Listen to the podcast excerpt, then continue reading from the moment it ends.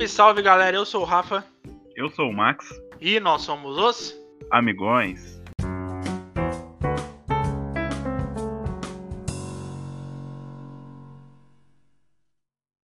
Salve galera! Mais uma semana, mais um podcast dos Amigões aqui para vocês que gostam de nos ouvir, que compartilham os nossos episódios. Estamos mais uma vez reunidos e no episódio de hoje traremos aqui para vocês, nossos ouvintes, a nossa primeira animação a ser discutida. Falaremos então hoje sobre Meu Amigo Totoro, filme de 1988, dirigido pelo diretor japonês Hayao Miyazaki.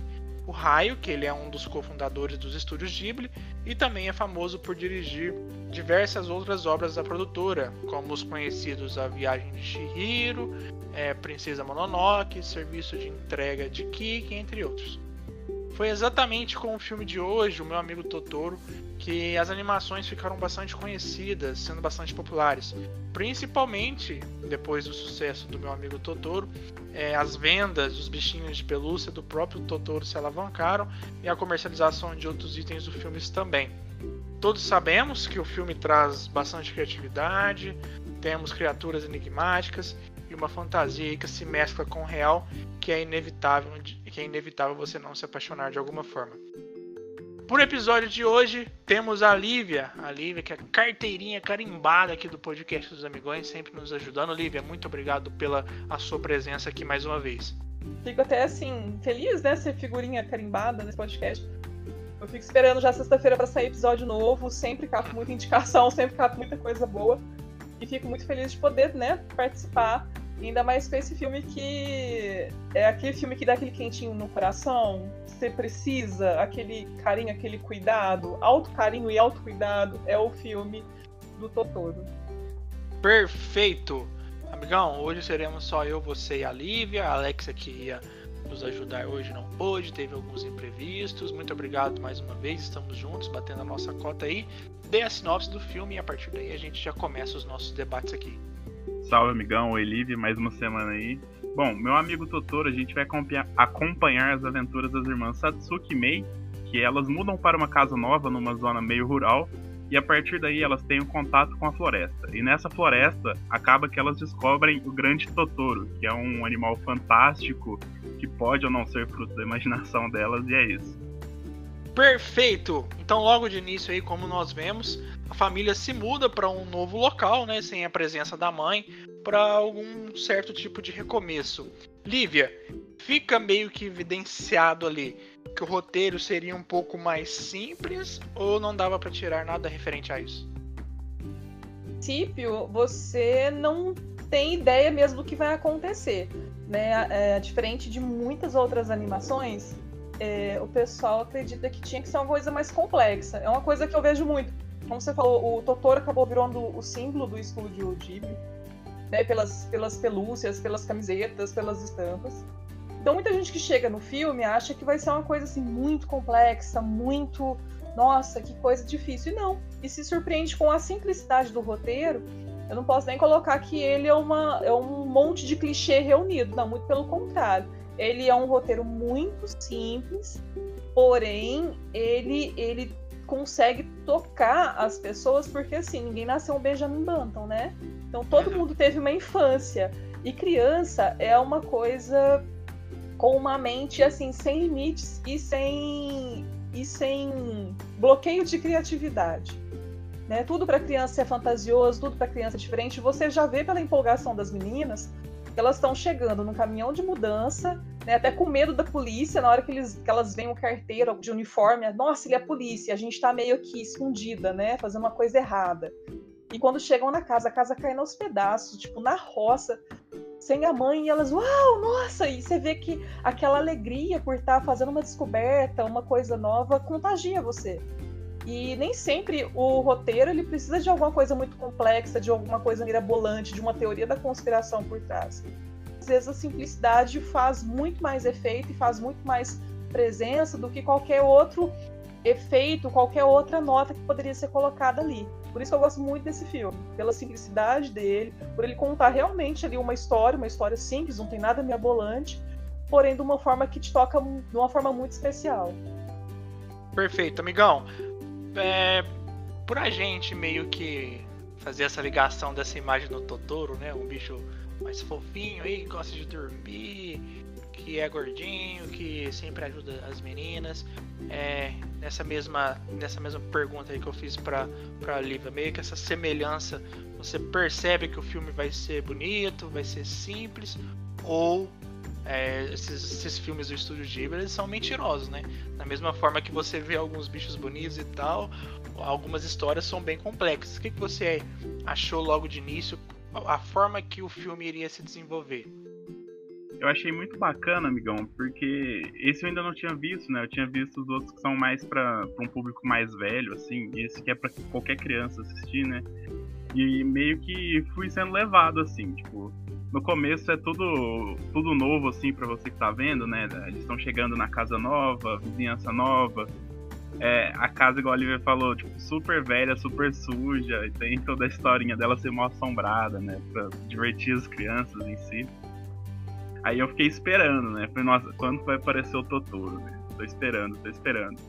Aí a hora que ele apareceu, assim, tipo, tipo primeiros Totorinhos, né? Os pequenininhos, Sim. assim. Fofinhos. Super fofinhos, aí você olha assim, um baita de um bicho gigante, assim, que parece um Snorlax do Pokémon. Mas é, é, é, muito, é muito bacana, cara, porque ele demora até para aparecer, de fato, assim. Mas quando aparece, você vê que ele é um, um bichinho super carinhoso, assim, porque a hora que ele tá. Esse mistério atrás da, de não mostrar a imagem rápido dele, né? Sim, totalmente. E você vê que, apesar do tamanho dele, assim, né, que ele podia fazer, ele podia engolir a May viva, né, mas aí você vê que ele é só um bichão grandão, com muito sono, e que gosta de pingos de chuva no guarda-chuva, né, então é isso. Mas o roteiro é muito bom, é, eu gostei porque ele é muito simples, mas ele não, não dá volta, não. Ele é bem direto ao ponto Primeiramente ele apresenta a casa, depois você descobre que só tem o pai e as meninas porque a mãe tá no hospital, que ela tem uma doença. E é muito interessante isso, porque aí vai desenvolvendo tudo, né? E é engraçado destacar que a mesma doença que a mãe das meninas tem foi uma doença que o Miyazaki teve quando a mãe dele. Verdade. Quando, mãe, quando ele era criança ainda, né? A mãe dele ficou vários anos. A mãe dele hospital. teve essa doença, né? Sim. Então, meio que pode traçar um paralelo ali, né? Às vezes ele tava sem nada para fazer, meio que ele acabou imaginando tudo isso que ele veio a realizar depois. Provavelmente deve ter sido um filme muito difícil para ele fazer, né? Ainda mais que tocou numa parte pessoal dele, com a mãe, essa ausência da mãe, e ele e essa parte ele consegue transpassar muito bem para tela, né? Com certeza, porque você vê a felicidade de toda a família, né? Quando eles vão visitar ela no hospital, até o desespero de quando eles não sabem o que, está acontecendo, né? Porque de fato é aquela coisa que ela até comenta, né? Que no começo, quando ela foi pro hospital, os médicos falaram que ela ia ficar pouco tempo, né? Logo ela ia voltar para casa e os anos vão passando e ela continua lá, né? Sim. Eu particularmente assistindo o filme, é, evidenciando esse roteiro, eu acho que o roteiro, independentemente é, se ele é simples ou não, se ele é mais complexo, vamos dizer assim, eu acho que ele tem que ser eficiente. Porque a gente tem, igual a Lívia falou, um roteiro super simples, igual você disse, não traz contornos é, complexos e a história ela se desenvolve bem. Você fica querendo saber o que, que vai acontecer, quando o Totoro vai aparecer. Esse mistério por trás do não aparecimento dele é muito bom também e você vê os dois Totorinhos e espera o Totoro gigante aparecer. Eu, antes de assistir o filme, eu meio que tinha essa imagem na minha cabeça de que o Totoro ele seria essa imagem fofa do filme e que o filme ele correria de alguma forma na felicidade, no sentimento da felicidade. Mas antes dessa felicidade ser alcançada, nós temos alguns pontos que nós vamos discutir aqui que são bastante complexos e a gente vai trazer. Eles são é, pontos complexos, mas eles não são totalmente jogados, né? A forma que as meninas se comportam tira um pouco de, desse peso que é dessa ausência da mãe. É, mais à frente, então, falando das minhas mais uma vez, com toda a curiosidade delas aflorando, né, pelo novo local, a floresta e tal, aquela árvore gigante. Lívia, o que, que você achou quando apareceu o próprio, Toro, o próprio Totoro? Ele que é uma figura gigantesca, né, não consegue nem mesmo falar o próprio nome direito aí, ele possui um sono e um coração gigante. o que, que você achou ao ver ele pela primeira vez? A gente fica impactado, né? Porque assim, já começa com uma coisinha é meio referência à história da Alice, né? A May tá correndo na floresta, acha um buraco, cai num poço. E você ah, mas isso aqui é a história da Alice, né? Então, é real? Não é real? E de repente ela cai em cima daquela pança peluda que dá vontade de ficar agarrada ali pro resto da vida, dormir em cima do Totoro, inclusive. E aí você vê uma coisa assim grandiosa, né? Contraponto aos, aos Totoros menores, né? As outras criaturas da floresta. E, e você se surpreende, porque poderia ser um monstro, né? Como o Max falou, podia engolir a menina, podia fazer um estardalhaço. E não, ele é todo fofinho, todo amável, todo carinhoso, né? Todo ingênuo e inocente. Né? Como eu fiquei você... imaginando se aqueles tutorinhos eram filhos dele. Eu também, eu falei assim, será que é uma comunidade? Será que é filho? Será que tem a Totoro mãe, Totoro pai? Eu já pensei assim. então, Por... seria legal. seria muito legal. É, mas vai justamente nessa questão de felicidade, porque você pega todos os elementos do filme e era pra ser uma, uma tragédia das piores, né? A mãe está hospitalizada no hospital por mais tempo do que deveria, então não sabe se a doença dela é realmente muito grave ou se está agravando com o tempo. Né? Tem a mudança para um lugar novo, é, a mudança para um ambiente rural que é completamente diferente. Elas moravam em Tóquio, né? Que é uma cidade muito desenvolvida, muito urbanizada. E, e aí, de repente, chega e encontra uma criatura na floresta. Se você fosse ver por uma per perspectiva negativa, o filme seria uma tragédia. Era para você chorar, coitadas das meninas, estão sem a mãe, mudaram pra uma casa caindo aos pedaços, e, e não sei o que, a floresta é perigosa, cheio de coisa. E não, até a figura fantástica da floresta é fofa. Então, essa suavização desses elementos, para nessa busca dessa felicidade, eu acho que até um, a questão de ser um, um, sempre levar a vida com otimismo, que eu acho que essas duas meninas acabam fazendo, é, é muito significativo para essa figura do Totoro, que é uma figura fofa, carinhosa, dá vontade de você abraçar, dá vontade de você ficar junto. Ela, ele parece ser um bichinho quentinho. E, então eu achei muito interessante essa forma como esses elementos foram trabalhados de forma que eles ficassem uma coisa realmente muito família, muito positiva e muito feliz. Que independente de qualquer problema que você esteja passando, aquilo vai passar. Mas você pode encontrar alegria nessa jornada, nessa busca em encontrar felicidade. Porque, por exemplo, até a mãe dela se recuperarem, elas já tinham passado um período e provavelmente passariam um período maior. Mas elas precisariam levar isso de uma forma triste, deprimida, né, desanimada? Não, elas conseguiram reverter a situação e encontraram alegria. E eu acho que a figura do Totoro é o que representa tudo isso. Né? A humanidade, a sensibilidade, a ingenuidade da criança. O Totoro é uma criança crescida, gente, só isso. É, ele tem gigantismo, né? Sim, muito fofo. E aí, amigão, o que, que você achou ao ver o Totoro pela primeira vez? Achei muito bacana, amigão. Começar pela, pelos espíritozinhos lá que sujavam a casa, sabe? O momento que eles vão indo embora, assim, super fofinho. Aí eu depois... só fiquei com dó daquele que a. É, que a foi esmagado. Né? Eu espero que seja só um efeito prático que ele esteja rondando lá por lá ainda. Sim, mas aí depois você vê que ela tá brincando com o balde furado, aí ela acha a semente, aí vê o Totorinho, aí vê um outro Totoro maiorzinho, eu falei, pô, cadê o Totoro grandão aqui? Aí a primeira vez que você vê ele, você fica meio assim, né? Porque o bicho gigantesco, assim, mas ele, ele é super calmo, tanto que ela tá em cima dele ali, ele mal acorda, ele olha, fecha, de novo dorme. Mas aí depois você começa a criar empatia pelo Totoro, assim como pelas meninas, né? Que eu acho que com certeza. Ele, apesar dele parecer ser super alheio às coisas, né? Pela forma meio sonolenta que ele age, acho que no momento que você vê que elas, principalmente no, no ponto que elas estão esperando o pai voltar do ônibus, né? Que elas estão sozinhas, com medo, chovendo. Aí de repente parece o Totoro, né? Até para mais velha, que ele não tinha aparecido ainda. E você vê que aquilo ali dá um conforto para elas, né? E ele fica ali um tempão seu guarda-chuva tampando, acho que não resolveu muita coisa, porque ele é muito grande. Mas depois você vê que tudo isso faz parte do Totoro. Ele é grande assim, ele não quer fazer mal para ninguém. E acho que vai muito na, na partida daquilo, né? Que elas são crianças, elas, tipo, não vão. Se ele é um espírito prote protetor da floresta, elas não vão fazer mal pra floresta. Exatamente. E é isso, tipo, é super fofo o Totoro. A partir do momento que ele entra assim em cenas, você já fica mais feliz, porque a presença dele é engraçada. É um negócio que.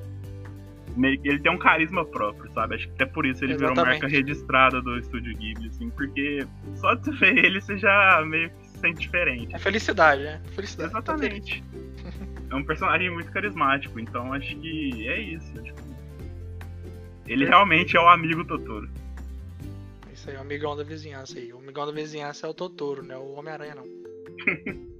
É, então, voltando um pouco mais aqui no roteiro, a gente percebe assistindo a obra que ele se encaixa num sentimento de dor infantil. É, Liv, a gente vê aqui que as garotas elas sentem muita falta da mãe e temem que ela possa até vir a perder a vida. Né? A gente percebe aí o grande amor das meninas pela mãe, que elas sempre escreviam cartas sobre as aventuras que elas tinham na floresta, principalmente sobre os encontros que elas tiveram com o Totoro na floresta. É, eu queria saber de vocês, porque o diretor aqui ele quis deixar tudo um pouco menos pesado, né? Sobre essa questão das dores infantis, que é algo que você não vê, por exemplo, no filme do Túmulo dos Vagalumes, que eles tipo, realmente é um filme muito pesado, muito triste, né? Que eles fazem realmente para você ver a situação e o que aconteceu na época da guerra. O que, que você acha dessa forma que o roteiro desenvolve o sentimento da dor nas meninas? né, como eu havia falado, o roteiro ele prioriza muito a questão do otimismo. Acho que a grande palavra do roteiro toda é o otimismo. A forma de levar as coisas de uma forma mais leve, mais tranquila, mais feliz, mesmo sabendo de todas as adversidades que elas estão passando. É, essa questão desse paralelo da própria história do Hayao Miyazaki, né, que teve a mãe também é, debilitada quando ele era criança, e a forma como ele utilizou essa, esse percalço que ele teve na vida dele de uma forma mais leve nesse roteiro, a gente vê que como ele, ele também deve ter levado essa questão dessa ausência temporária da mãe. Porque ele poderia também ter levado de uma forma muito triste, muito deprimida, né? mas provavelmente você vendo a, a geniosidade dele, o como ele é criativo, como ele é inventivo, isso reflete todos os filmes e toda a obra dele, você vê que ele não levou essa ausência da mãe dele de uma forma muito triste. Provavelmente ele inventou artifícios, é, inventou brincadeiras, inventou histórias para poder passar essa fase de uma forma mais leve. E ele pegou isso que ele viveu, essa experiência pessoal dele, e colocou nesse roteiro desse filme. E, e ficou perfeito.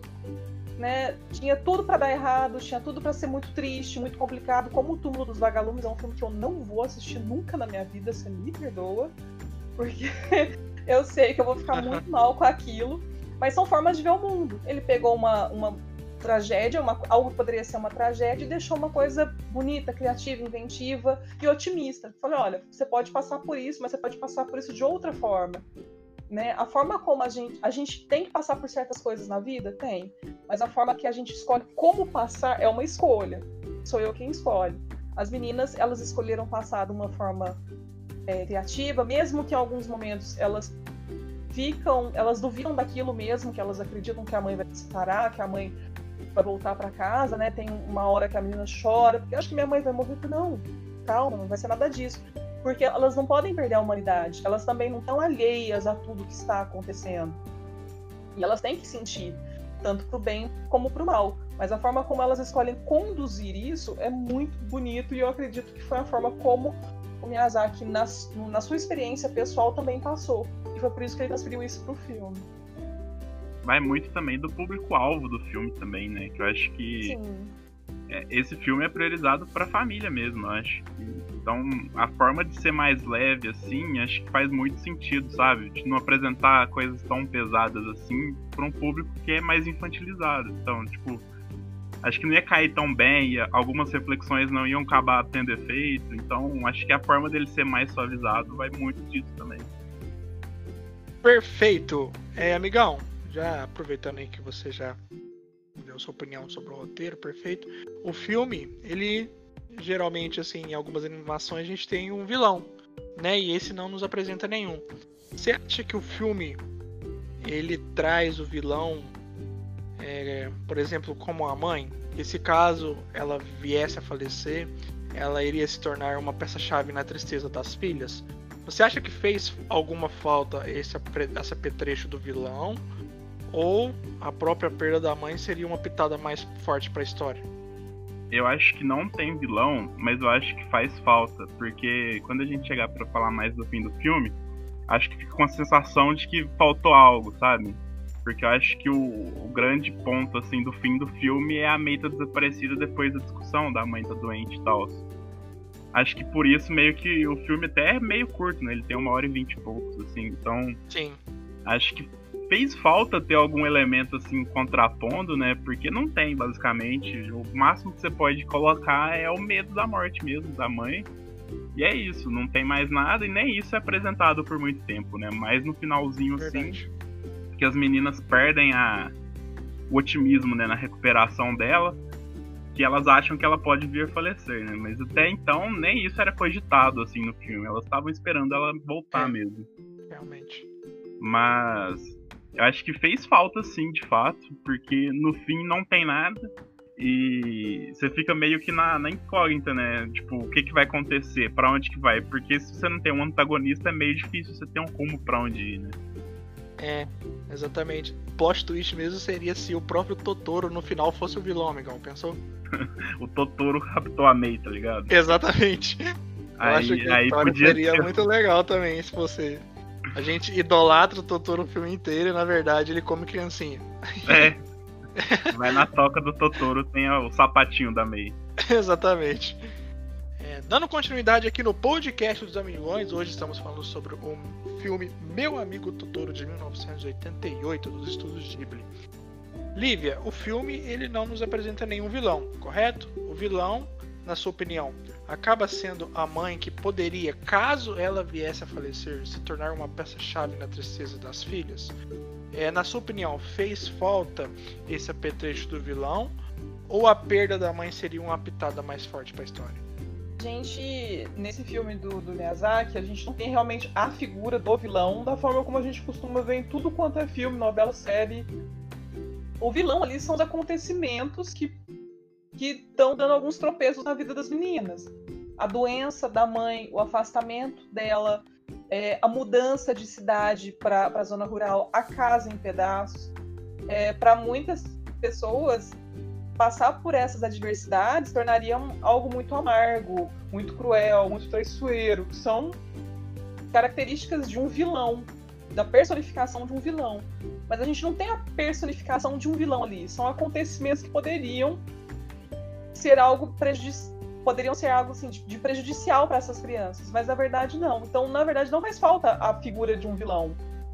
Porque a forma como elas conduzem e vão passando por essas adversidades, é, não, não, não, precisaria, sei lá, criar uma figura especial, cheia de traquinagem, cheia de, de nuance, de, de forma de, é, de roupa, de característica. Não, não foi necessário, não precisa.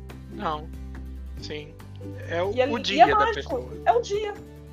Assim como eu tenho meu dia, você tem o seu, e eu consigo me ver representado ali.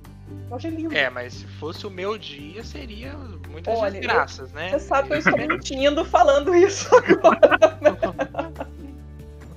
Eu estou mentindo na cara de pau. Verdade. Enfim. Vamos levar pro lado infantil do negócio, do lado do lado da animação, não vamos colocar nossas vidas pessoais, porque aí seria triste. É... O que vocês então acharam das histórias secundárias? Nós temos aqui o próprio pai, que eu particularmente senti que ficou meio perdido ali na história, sem fundamentação praticamente nenhuma. Nós temos a, a imagem da vovó também, né, que também, na minha opinião, quase não acrescenta em nada, a não ser aquela figura harmônica para elas, né? Ela particularmente não tem um desenvolvimento para si. Temos também aquele garotinho que eu não me recordo o nome agora, Canta. canta, lembrei do Canteste no filme. Que ele parece estar apaixonado, né, pela Satsuki. E o filme não mostra isso de outra forma também. Não faltou, o, o amigão, começando por você, um pouco mais de aprofundamento nesses plots? Ou a história não se baseava a isso? Eu acho que não faz parte porque a gente pegou meio que o trem andando assim na história, né? A gente não vê a mãe dela adoecendo, a gente já sabe que ela tá doente. A gente não sabe como a história vai terminar, né? Mas a gente vai vendo uma evolução pouco a pouco, né? Que no começo o canto é aquele clássico menino que tá apaixonado, mas é meio. não sabe lidar com isso e fica rabugento, mas depois ele meio que vai demonstrando um pouco de, de carinho, né? Até o momento que ele deixa o guarda-chuva para elas voltarem da escola o pai tá ali de, de passagem mesmo, só pra elas não morarem sozinhas. O pai tá ali pra levar elas até a nova casa, né? Porque é ele que dirige. E limpar a casa, né, também, de resto. Mas, Às vezes a... nem isso, né? Porque é a vovó que faz. Mas o personagem da vovó, acho que ele é o que mais tem mais tempo, assim, né, durante o filme. E é um personagem muito amável, né? Uma vovó de fato, assim, que ela já chega se apresentando como vó, assim. Acho que deve ser basicamente da, da, tradição do Japão, não sei como que é lá. Mas eu acho muito bacana esses personagens. Apesar de não serem tão desenvolvidos assim, mas eles têm o propósito ali e eles cumprem isso durante a história, né? O Kanta começa assim, mas vai se desenvolvendo, no ele ajuda o máximo que ele pode. A vovó tá sempre preocupada com as meninas, mesmo ela conhece as meninas num dia, no outro ela já tá super protetora ali. Mas é isso faz falta, mas acho que o filme também é muito curto para isso, então acho que a gente só pega o bonde andando ali, que é o gatinho, né, e vai até onde para o ponto, assim. Depois a história continua, mas a gente não vê. E aí, Lívia? Falou de pegar o bonde e o bonde é o gatinho, achei muito fofo. É... Eu acho que não teria necessidade de desenvolver esses personagens secundários justamente pela questão de tempo de filme e por justamente focar nas meninas. É, por exemplo, a, a vovó lá poderia ser uma substituição à figura materna das meninas, né? A mãe está no hospital. Mas mesmo ela tendo ela, todo esse carinho de vó, esse acolhimento de vó, ela tá sendo de suporte com, com comida, com limpeza, né? Que até o apoio emocional, ela acaba não representando esse apoio que ela, elas realmente precisam, tanto que esse apoio vira o Totoro. É, o menininho lá, o Canto, Canta, esqueci o nome dele é, você vê que no começo ele fica meio um choque, um conflito ali, né? De, um choque de cultura, na verdade. As meninas vindo da cidade e ele todo habituado com Formação. Aquela... É. E habituado com a, aquela vida dele ali rural, aquela vida mais tranquila, e vê nas, naquelas meninas um, uma coisa diferente, uma quebra de rotina. Né? Todo mundo estava habituado a sempre fazer a mesma coisa, tudo do mesmo jeito, e as meninas acabam revendo tudo da forma como ele estava acostumado.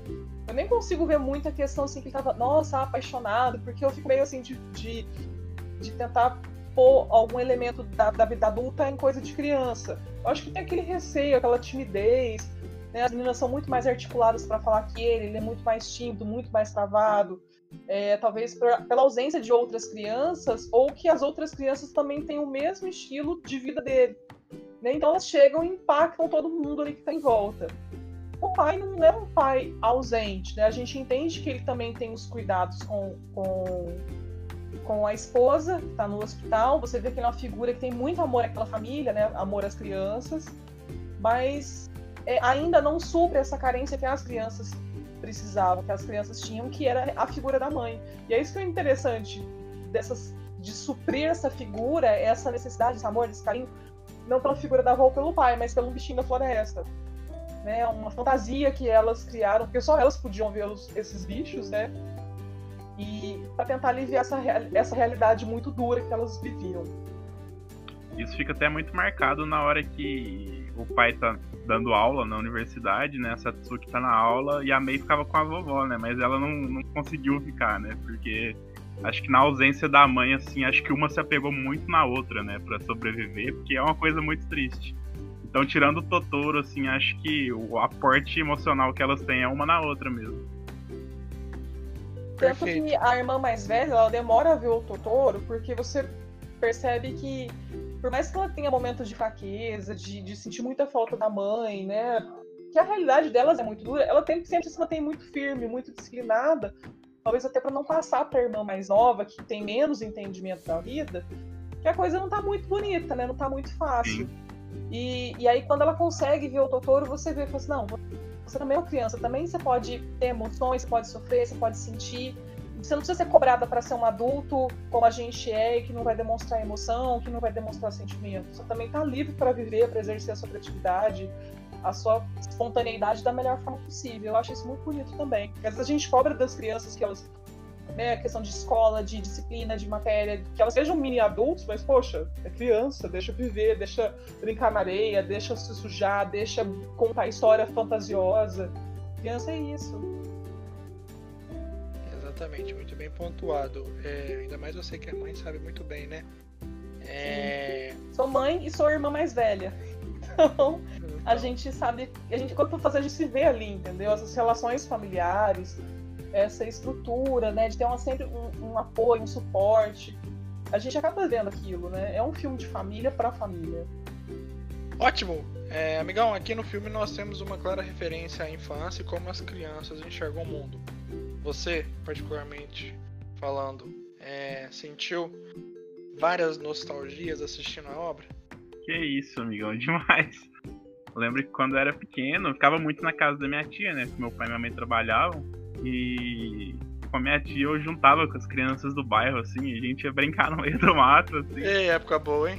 Deu uma vibe muito Totoro, assim, de pegar esses camisas assim, achar Sim. que vai chegar numa caverna de algum bicho e tal, mas acho que pega muito esse lado, assim, principalmente você brincou, você brincou em áreas rurais, assim, você tem muito espaço mesmo, né, pra você poder correr, vasculhar. Que a graça de criança é descobrir coisas novas, né? Então, o que é mais novo do que uma floresta? A imaginação é fértil. Nossa, demais. E aí, Lívia? Nostalgia pura? Você pode dar qualquer coisa para elas que elas inventam um brinquedo de onde não tem.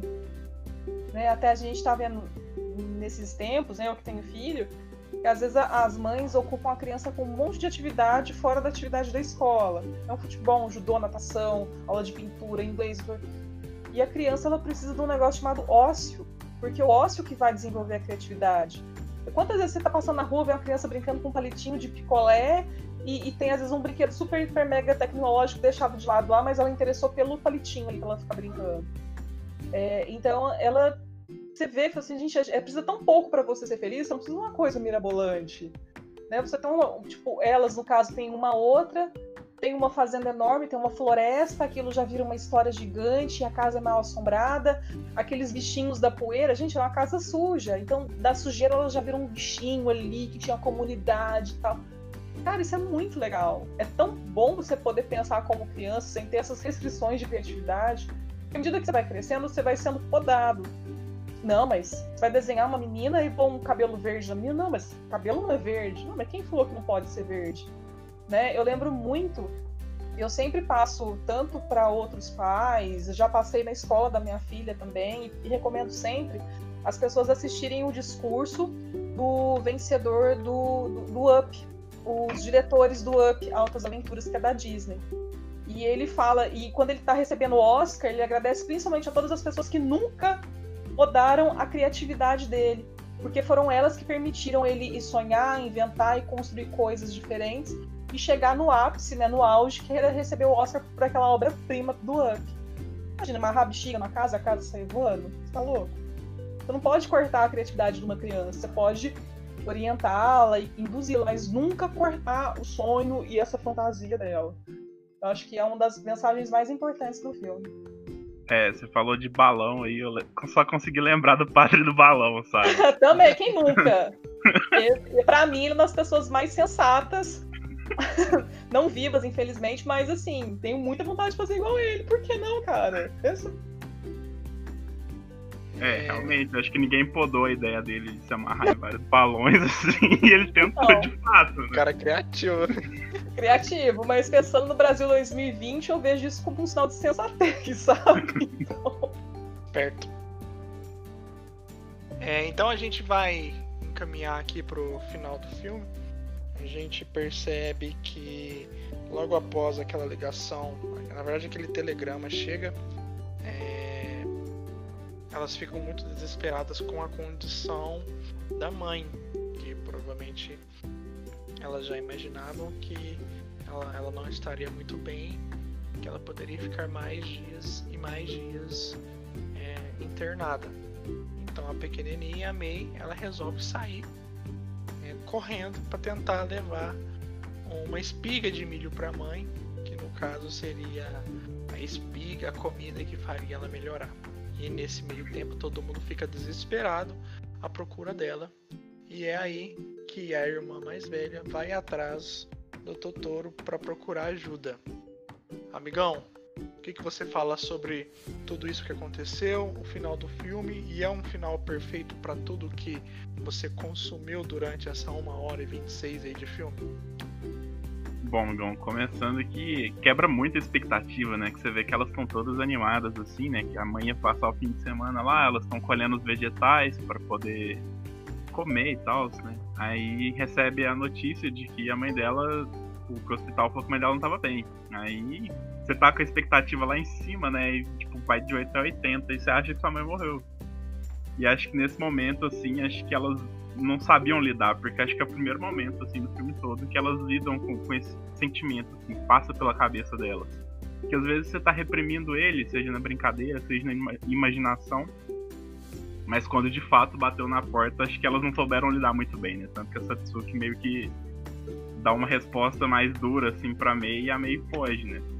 Mas acho que não fecha perfeitamente, que eu acho que senti um. Podia ter mais alguma coisa no filme assim, mas é um, um fim, tipo, muito, muito calmo, né? E você vê que a mãe dela, tipo, tá bem, ela não vai morrer naquele momento. E elas têm toda a viagem fantástica, né? Com, com não sei como chama, o gato, o gato trem, gato ônibus. Gato ônibus, é ótimo. gato ônibus. Mas você vê que ali elas veem, né, que a mãe dela tá bem, o pai já tinha visto e tal. E ela acaba deixando a espiga de milho, né? E acho que é o momento fofinho do final, assim, que se você estiver assistindo com a família, todo mundo vai acabar feliz, assim. Que é a última cena do filme, todo mundo carinha de bobinho, assim, pro, pra espiga que tava escrito que era pra mamãe. E é engraçado que a mãe dela chega a ver as crianças lá, né? E, de fato, ela fala, ah, acho que eu vi alguma coisa ali e tal. E aí o milho meio que confirma, né? Mas acho muito bacana o fim. É, não esperava que ia ter o momento de desespero ali. Achei que ele ia terminar fofo, assim, o filme todo. Mas acho que é bem bacana. Não é o fim perfeito, mas é um fim muito bom. E aí, Lívia, como que você reagiu ao final? É, eu achei o final muito condizente, sabe? Bem fantasioso também. E eu, a gente espera uma reação da, da May porque, como eu tinha falado antes, é criança. Criança é uma coisa que você não consegue prever.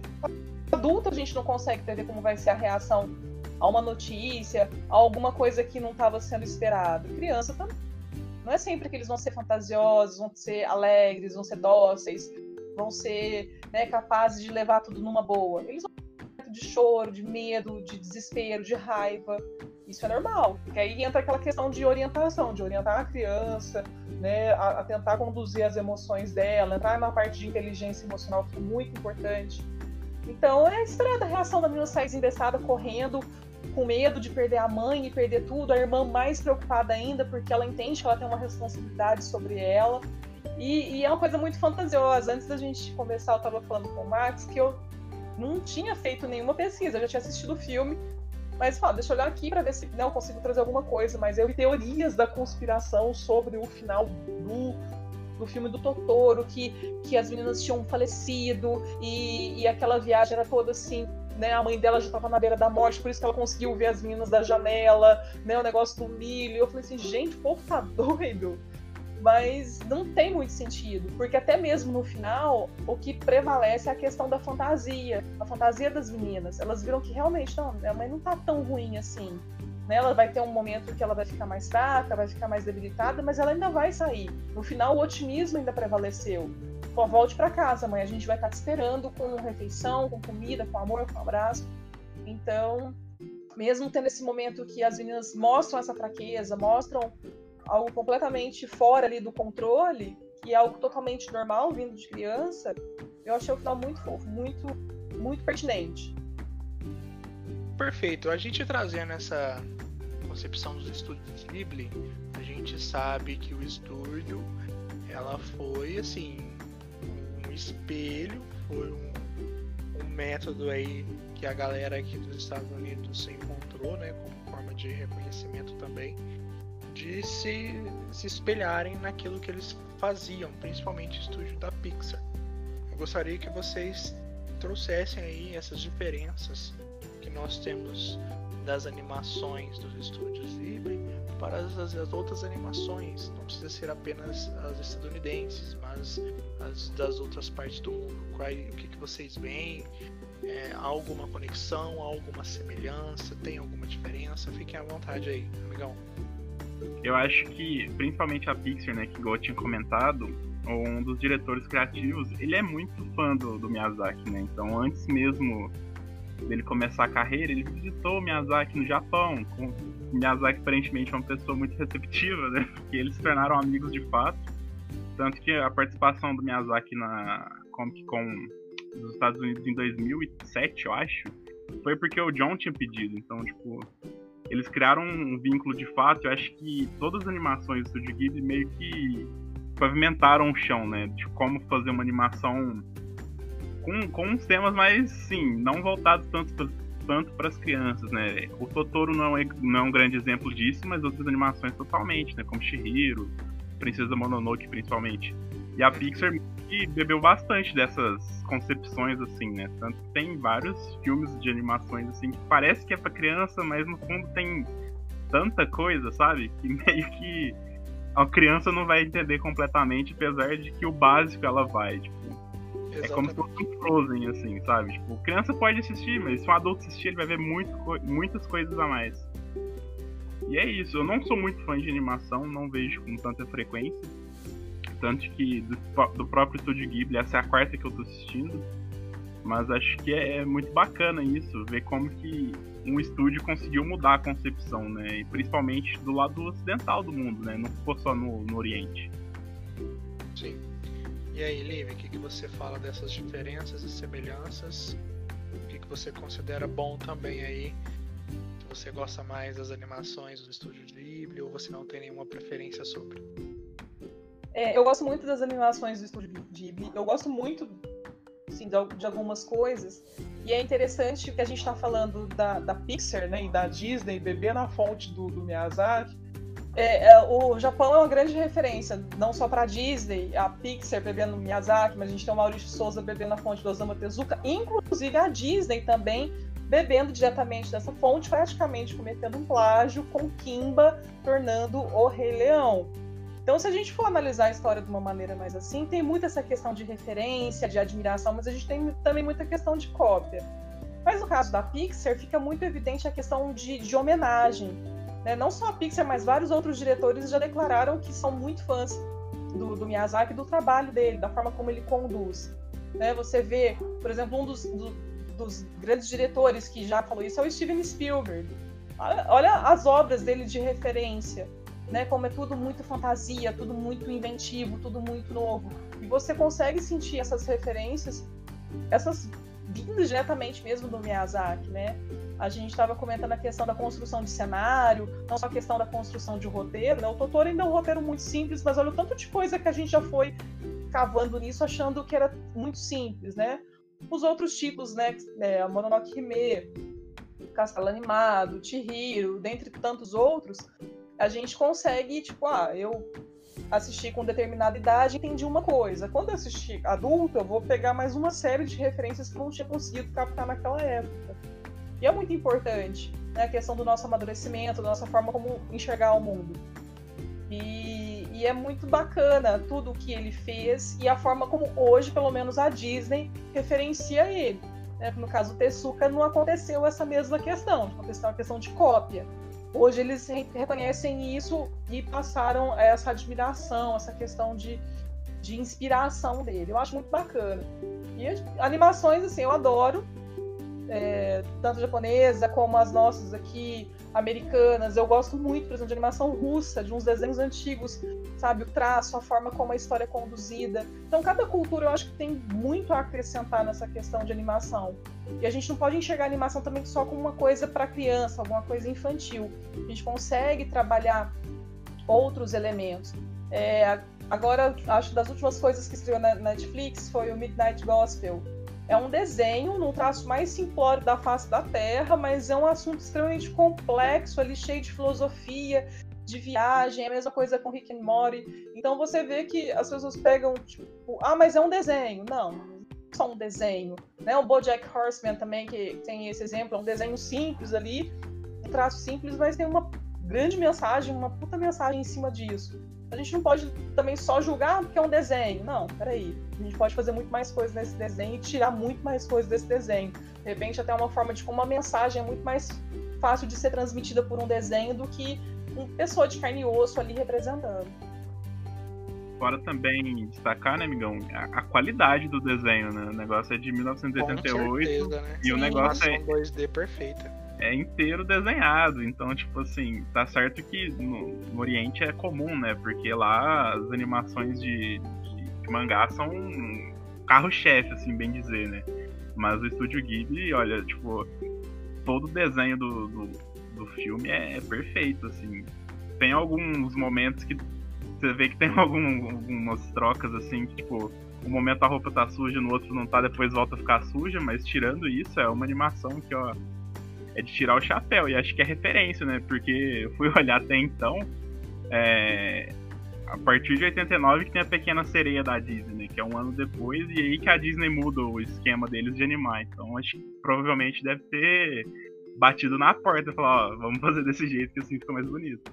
E até em 89, se não me engano, saiu o Akira. O Akira foi um dos, uma das animações que também transformaram o mercado, porque eles usaram, eu não lembro a quantidade de quadros por segundo na questão de animação, que era uma coisa completamente diferente. Então você vê que a Disney, né, a América, tenta sempre se sobressair, mas ela vai beber na fonte do Oriente. Ótimo, então, é, amigão, para você, qual que é o melhor filme dos estúdios Ghibli? Provavelmente você vai ter o seu favorito e se você recomenda algum outro também desse próprio estúdio aí. Meu preferido é a Princesa Mononoke.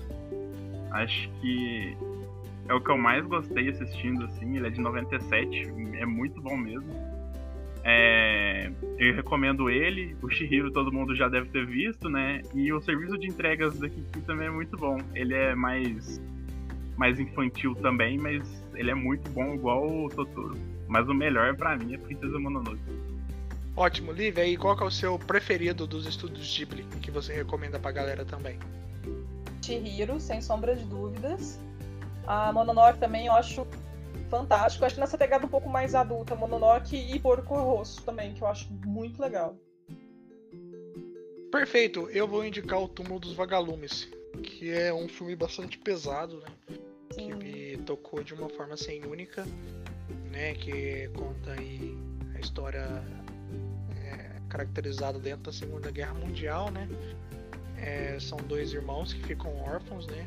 A, mãe é morta durante um ataque aéreo no Japão. E depois que eles brigam né, com a tia lá, eles não dão muito certo com ela, que é a pessoa que começa a tomar conta deles, eles saem né, sem, sem perspectiva nenhuma e vão parar num abrigo. E a partir daí a história conta a luta de sobrevivência deles. É bem, bem pesada, bem triste, mas creio eu que também é bastante necessário. É, falando de animações, amigão, especificamente aí, não precisa ser do, do estúdio Ghibli. Qual, anima, qual animação que você gosta bastante e quer indicar pra galera assistir também? Cara, aproveitar aí que o Otacast tá dominando o podcast dos amigões. É verdade. É, não é nenhuma animação em si, é, são 26 episódios que é Cowboy Bebop. A Netflix vai adaptar pra live action, provavelmente vai ficar ruim. Mas assistam a animação. é de 98, é perfeita, tipo, perfeita mesmo. É, é, impossível você não chorar no final. E durante todos os 26 episódios vai ter uma levada de jazz assim super acentuada. Então se você gosta é mais um motivo para você assistir. Ótima indicação. Lívia, qual que é a sua indicação de animação pra galera aí? Pode ser uma, duas, três, fica à vontade. Kira, vamos colocar a Kira aí, porque foi revolucionário essa questão, como eu falei, a forma como eles fizeram a animação dos, dos quadros, a história em si, isso é uma coisa bem pesada. Né? E engraçado que a gente tava zoando porque o, o despertar do Akira acontece em 2020 na Olimpíada de Tóquio. Imagina o que, que, teria esse ano se a gente não tivesse pandemia. Então a gente foi salvo do despertar é Akira pelo corona. Mas assim, é uma animação muito densa, um roteiro bem pesado, bem cyberpunk e tudo mais. E essa questão técnica também é maravilhosa de, de encher os olhos. Né? Cowboy Bebop é perfeito, fantástico. A mesma opinião do Max é a minha. Eu acho que vai ficar um lixo esse live action. A trilha sonora desse anime é das coisas mais violentas da face da Terra. Gosto demais. E talvez pensando aqui se a gente queria alguma animação, porque a gente pensa, ah, animação, o pessoal antigamente fala, ah, desenho animado, e depois que a Pixar né, dominou bastante o mercado com animação em computação gráfica, dá aquele. Oh, mas é desenho ou é animação, né? Eu acho que eu indicaria o Up, apesar de eu não assistir ele nunca mais na minha vida, porque eu acho. Enfim, eu tenho uns motivos particulares para não assistir mais. Eu sempre desidrato de chorar assistindo aquilo, não dá. Entendeu? E eu acho muito bonito. E justamente pelo discurso, depois de conhecer o discurso do cara que estava por trás da história, eu dou mais valor ainda naquilo. Perfeito, ótimas indicações. Eu quero indicar duas animações aqui também. Uma que fez parte da minha da minha infância e que eu sempre reassisto quando eu posso, que é o Wallace Gromit, a Batalha dos Vegetais que eu particularmente eu gosto demais. Eu sou fã principalmente da forma. Parece que eles são massinhas, assim. Umas, umas massinhas atuais, sabe? Uma animação bem feitinha. É, eu gosto demais. Massinha stop motion, né? É, exatamente. Stop motion.